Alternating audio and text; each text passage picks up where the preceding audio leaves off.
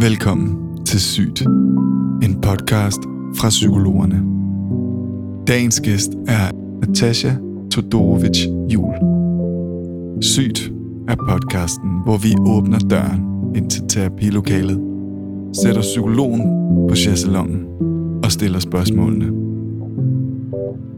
Det gør vi for at fordele den viden, som de har, om alt det, der kan være svært at tale om.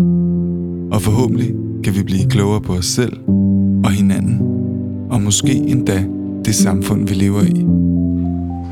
Prøv lige at fortælle mig om øh, din tur her. Den var fin, den var i bil, og der var ikke så meget trafik, bortset fra en enkelt indsnævring på Åboulevarden. Perfekt. Perfekt, perfekt, perfekt. Godt. Det lyder sgu godt. Natasha, velkommen til podcasten. Tak skal du have, Christoffer. Vi skal snakke om ledelsescoaching. Det er rigtigt. Og øh, kan du starte med at fortælle mig, sådan, hvad er det? Det tænker jeg egentlig ikke, der er sådan en entydigt svar på, men i princippet så er det samtaler, hvor man hjælper ledere med at blive bedre ledere. Bum. Det kan jeg forstå. Du viste mig en, en, en pæn tegning på dit papir. Kan du ikke prøve at forklare mig, hvad det er, der sker der med, med stjernen, med lederen i, i midten? Yes, jamen det jeg prøvede at illustrere på min tegning her, det var egentlig, øhm, hvor en leder befinder sig i organisationen. Og i dagens organisationer, så har vi ofte så mange ledelseslag, at det lige før, det ikke giver mening at snakke om, hvad er mellem og hvad er topledere, fordi at enhver leder har nogen over sig. Om det så er en topledelse eller en bestyrelse. Øhm, så det er, sådan, det, det er det øvre lag, jeg har forsøgt at skitsere her på tegningen. Mm. Og det lag sætter jo lederens dagsorden for, hvor lederen skal hen med sit arbejde. Ja.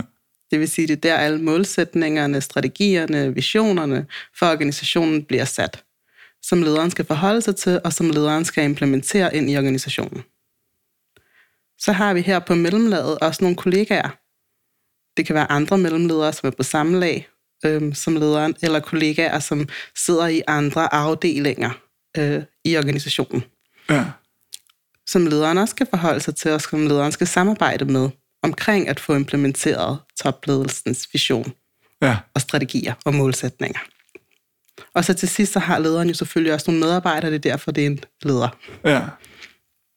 Og de her medarbejdere skal lederen sørge for, øhm, både har det godt, og at de performer, øhm, og at de er med til at føre topledelsens målsætninger ud i verden. Helt klart. Og det er det, jeg har fået, forsøgt at illustrere i min stjerne her, fordi det er jo det, er jo det felt, som lederen opererer indenfor. Det er det felt, som lederen skal skabe succes indenfor, øhm, og det kan være en svær opgave i sig selv. Og det kan det, fordi at mange af de her interesser, der er, kan være meget modsatstridende. At se det som sådan en, en person, som er presset faktisk allerede fra begyndelsen af mange interesser. Det er nyt for mig. Ja, altså en leder er jo sjældent særlig autonom, fordi lederen skal jo forvalte det, som, altså det sted, hvor organisationen skal hen. Mm. Øh, men samtidig så har lederen også en opgave i at gøre det på en måde, sådan så det fremstår som om, at det er deres egen idé, fordi ellers så er, vir- så er de jo ikke tro over for det, som topledelsen er kommet med. Mm. Øhm, så, så lederens rolle er jo egentlig at sørge for, at de her medarbejdere, jamen de tror på ideen, Ja. og derfor skal lederen også fremstå som om, at de tror på ideen, uanset om de gør det eller ej. Og ideen, som kommer fra topledelsen, bestyrelsen. Ja, og så er det jo kun fedt, hvis det er, at de rent faktisk selv tror på den, så kan man sige, så er der i hvert fald ikke en eller anden indre konflikt, men hvis de ikke gør, Så er der, så er der det oveni. så kan det være rigtig svært at være leder, ja. Helt klart. Hvad er det, du typisk hjælper ledere med i, i de her situationer? Det kan være meget forskelligt, fordi jeg har haft, øhm, jeg har haft ledere i forløb, som har haft forskellige former for udfordringer. Øhm, nogle kommer, hvor de egentlig trives okay i deres job, øh, men har brug for nogle redskaber til, hvordan de håndterer øh, konflikter i teamet, eller den svære medarbejdersamtale, hvis en medarbejder skal have en advarsel eller skal opsiges. Så nogle af de der klassiske sådan, ledelsesproblemstillinger. Og så har jeg faktisk ledere i forløb, der kommer, fordi de selv oplever at blive enten decideret mobbet eller chikaneret på okay. arbejdspladsen, hvor de ikke har et rum eller et sted, hvor de kan gå hen med det her. Ja. Nogle af dem har endda forsøgt at gå til deres fagforening, og har så fået at vide, at det her det er noget, du er nødt til at løse selv, fordi du er leder. Så, hvis, så det er måske ikke engang, fordi fagforeningen ikke, ikke vil gå ind og hjælpe, men som en leder fortalte mig, så sagde de i fagforeningen, at hvis vi kommer med som bisidder, så virker du svag. Ja, okay. Så lederen skal sådan selv, når, når lederen er ude for noget, der er smertefuldt for vedkommende, skal, skal stadigvæk fremstå stærk ja. i organisationen. Øhm, og så har jeg nogen, der decideret har prøvet at opleve sådan chikane fra deres egen HR-afdeling. Så, så der, der er en del ledere, som ikke føler, at de har noget sted at gå hen med de udfordringer, de møder på deres arbejdsplads. Nej. Øhm, så alt fra sådan små, i en hverdagsudfordringer til nogle sådan grimmere sager. Ja. Det, øhm, det sidder jeg og hjælper dem med, når de kommer i et forløb hos mig. Jeg kan i høj grad godt se, at der er behov for at tale med en udefra, øh, uden for organisationen, som kan ligesom være ventil for nogle af de, øh, de ting, der bygger sig op. Helt sikkert, fordi at grundet, at lederen ligesom befinder sig i det her spændingsfelt mellem organisation, kollegaer og medarbejdere, der er ikke rigtig noget rum, hvor lederen egentlig kan være autentisk, kan være 100% sig selv. Der er ikke plads til at lægge svisken på disken på den måde på sin arbejdsplads, fordi hvis man gør det over for sin leder, så kan det potentielt koste dit job. Øhm, man er heller ikke nødvendigvis interesseret i at vise nogle af sine svage sider over for de kollegaer, man samarbejder, og nogle gange måske endda konkurrerer med. Ah. Og medarbejderne, de har jo en forventning om, at det er lederen, der er der for dem, og ikke omvendt. Og det har de jo med rette, fordi det er jo en leders job at sikre trivsel hos sine medarbejdere. Men hvem sikrer trivselsen for lederen? Klart. Og det kan være rigtig svært at sikre trivsel trivsel, hvis det er, at der ikke er rum for, at man kan være 100% åben og autentisk og ærlig. Og det kan man jo så gøre hos en ledelsescoach. Man kan måske også gøre det derhjemme, men det er ikke sikkert, at konen eller manden nødvendigvis har de faglige forudsætninger for at forstå, hvad det er for nogle problemstillinger, man møder på arbejdspladsen som leder. Og det har en ledelsescoach. Men det får mig til at tænke, at det lyder enormt ensomt at være leder. Men det kan det bestemt også være, fordi den måde, vi mennesker, vi danner relationer på, det er jo, hvis vi føler, at vi kan være os selv. Og det kan være særligt svært for en leder at være 100% sig selv. Det, ledelsesrollen, på trods af, at vi taler om den her sådan moderne, autentiske leder, så, så selve de opgaver, man har, man skal løse, de fordrer jo ikke ligefrem en autenticitet. Nej. De fordrer jo, at man er nødt til at have nogle andre egenskaber, såsom at være diplomatisk, at være motiverende, og det er sådan helt øh, vilde buzzord, der har været de seneste år, at være agil og forandringsparat. Og hvad for noget menneske kan autentisk sige, at jeg har altid ja-hat på. Ja. Så hvis lederen ikke har et rum, hvor at man kan sige, ved du hvad, jeg er faktisk ikke særlig forandringsparat, jeg synes faktisk, det her projekt, som topledelsen har sat i værk, er helt hul i hovedet, Ja. Hvis de ikke kan sige det uden en frygt for, jamen, hvad for nogle konsekvenser har det for mit arbejde, ja. så kan det være svært at danne nogle ægte relationer. Det kan du egentlig være autentisk, hvis du har fået at vide, at du skal være autentisk. Hvor er autenticiteten i det hen? Det, det, det, det, det, lyder, det, det lyder som om, vi stiller nogen i en umulig situation. Det er lidt en umulig situation at være leder. Ja. Det kan være ret umuligt at, at lykkes på alle parametre, fordi hvis lederens leder er kommet til lederen og har sagt, nu skal du høre Hans, vi har øh, de her målsætninger, og det kan være, at Hans han arbejder i en kundeserviceafdeling, og de skal have en kundeservice tilfredshed på 90%, samtidig med, at medarbejderne skal tage 12 kald i timen, og der næsten ikke er plads til tissepauser, og det her det er forhold, som jeg har fået genfortalt, mm. øhm, reelt findes derude. Og så skal han gå tilbage til sin kundeservice-medarbejdere og sige, nu skal I høre her, vi skal have taget 12 kald i timen, og kunderne skal være 90% tilfredse, og I må i øvrigt ikke holde tissepauser, fordi det går ud over vores effektivitet, og det går ud over vores tal, men I skal være rigtig glade for, at vi gør det her så er det lidt en umulig opgave, Hans har fået, fordi samtidig så bliver der jo lavet en medarbejdertilfredshedsundersøgelse en gang om året, hvor de her medarbejdere så skal fortælle, hvor glade er vi egentlig for Hans som leder. Ja. Og hvis Hans er den, der er kommet og har sagt, at det er det her, vi egentlig skal, ja. øh, så er det egentlig ikke sikkert, at de her medarbejdere er særlig tilfredse. Nej. Men hans job afhænger både af at sikre, at målsætningerne bliver nået, fordi topledelsen kommer og siger, det er sådan her, vi gør det. Og han, hans arbejde er også at sikre de her medarbejdere tilfredse. Øhm, så det, er sådan, det, det kan nogle gange godt være lidt en umulig opgave.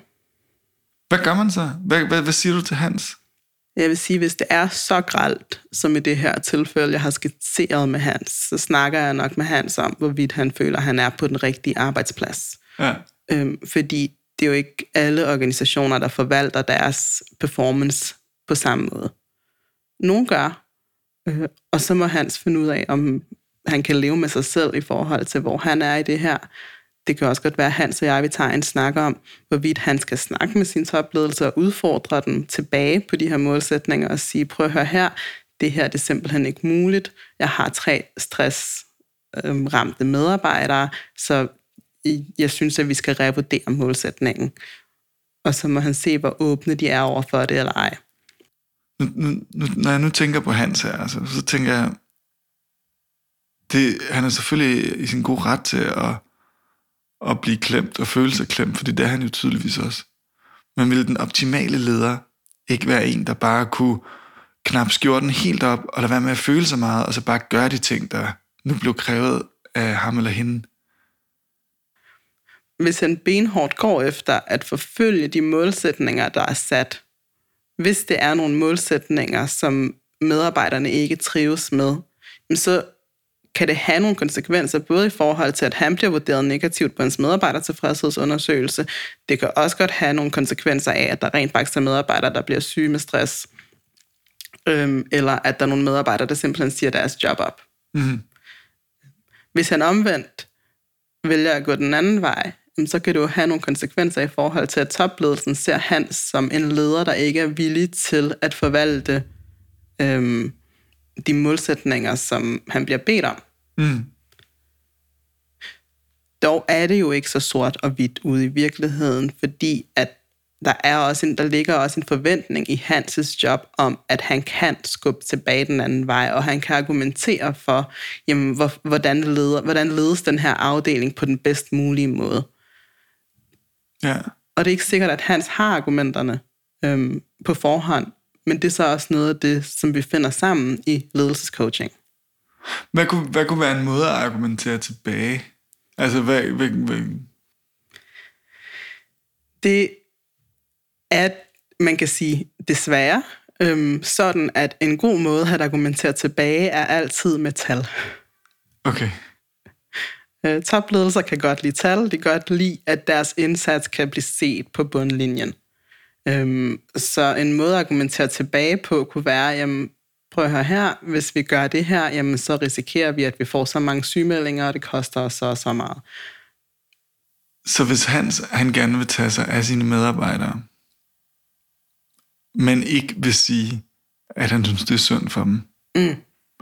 så er en måde tale simpelthen og sige, det er i, i profittens bedste interesse, at vi passer på vores medarbejdere. Det kan det være for mange organisationer. Så har jeg nogle ledere, der arbejder i nogle af de her sådan, nyere organisationer, i nogle startups, som, er meget, som kan være meget værdistyret. Ja, Øhm, og der er en måde at argumentere tilbage på, at snakke ind i, hvad er det for nogle værdier, vi har i virksomheden, eller at snakke ind i strategien. Fordi hvis strategien i en virksomhed for eksempel er, at vi skal have verdens bedste kundeservice, og topledelsen samtidig forventer, at det skal gå meget stærkt, ja, øhm, så kunne en måde at argumentere tilbage på være at sige, jamen hvis det er, at det går så stærkt, så får vi ikke verdens bedste kundeservice. Så man kan tale ind i profit, men heldigvis så virker det som om, der også kommer, det er i hvert fald hvad jeg hører på de ledere, jeg har i forløb, som om der også kommer flere og flere organisationer, der enten er værdibaseret, meget værdistyret, øhm, eller som at alle organisationer har en strategi, men jeg synes, det er lidt forskelligt, de ledere, der kommer hos mig, hvordan topledelsen i selskabet vælger at forvalte øhm, ja, organisationens interesser. Om de snakker meget strategi, om de snakker meget værdier, om de snakker meget profit. Det kommer også lidt an på, hvor organisationen er i sin egen udvikling og i sin egen rejse. Klart. Nu, nu har der jo lige været den her flotte udmelding fra, øh, fra vores statsminister, som handler om, at arbejdet ikke nødvendigvis skal være så lystbetonet. Hvordan, hvordan tror du, det er i, altså sådan set i et, ledelsesperspektiv? Øh, Jeg synes jo i virkeligheden, det er den helt forkerte retning at gå i. Det er som om, at man går tilbage i tiden, når det er, man kommer med sådan en udmelding om, at arbejde ikke skal være lystbetonet, eller at det ikke nødvendigvis skal være lystbetonet. For jeg tror, hvis vi tænker på øhm, den industrielle revolution, og der, og der alle ligesom gik på arbejde på fabrikker i, jeg ved ikke hvor mange timer, ja. så var det der ved Gud ikke lystbetonet. Og det er ikke fordi, jeg siger, at vores statsminister tænker, eller det håber jeg ikke, hun tænker, at vi skal tilbage til, til dengang. Øhm, men der er jo sket en udvikling, og vi er jo så privilegerede at leve i et samfund, hvor de fleste heldigvis faktisk har lyst til at lave det, de står op til hver dag. Mm. Og det synes jeg er enormt vigtigt. Jeg tror hverken der er nogen ledere, eller nogen medarbejdere, eller nogen topledere, eller nogen bestyrelser, eller nogen, der egentlig kan lykkes med noget, hvis ikke de har lyst til det, de står op og laver. Så det er i virkeligheden ret dårlig ledelse at stille sig op og sige, at man skal bare gøre det. Altså, jeg, øhm, inden jeg blev psykolog, så var jeg jo faktisk selv leder i en årrække. Og jeg tror, hvis jeg havde stillet mig op til mine medarbejdere, der måske havde en utilfredshed med noget, og sagt til dem, ja, kære medarbejdere, det kan godt være, at I, at I ikke synes, det her det er så fedt, men nu skal I rent faktisk, altså I skal rent faktisk ikke have lyst til at være her. Så øhm, ja, så tror jeg, tror jeg virkelig ikke, jeg var kommet særlig langt med min ledelse, og det tror jeg heller ikke, nogen af de ledere, jeg har i ledelsescoaching ville. Øhm, og det kan også godt være, at jeg fra min leder havde fået at vide, Natasha, det der, det var sgu ikke så god ledelse. Helt klart. Hun har i hvert fald fået rigelig feedback øhm, fra mange af de unge, der sidder på landets jobcentre og skal i gang med deres første arbejde, som har brugt lang tid på at tage en samfundsbetalt uddannelse, som de jo skal ud og, og bruge og være til nytte øhm, i forhold til den viden, de har fået. Ja.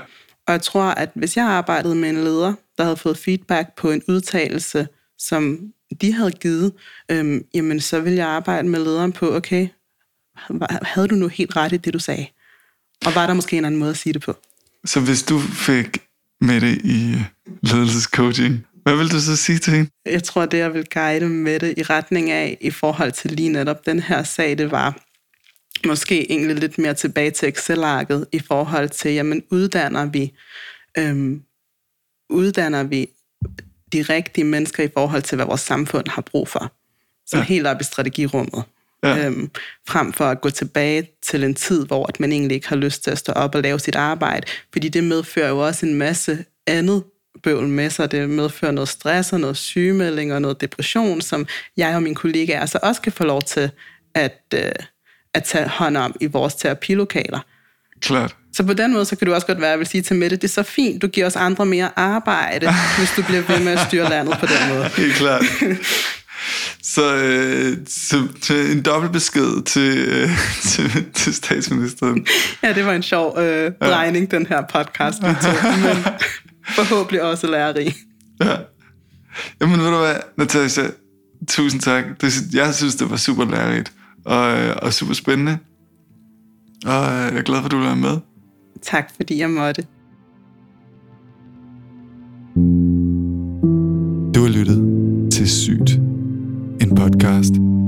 psykologerne.dk. Jeg er jeres vært, Christoffer Hørbo. Tak fordi I lyttede.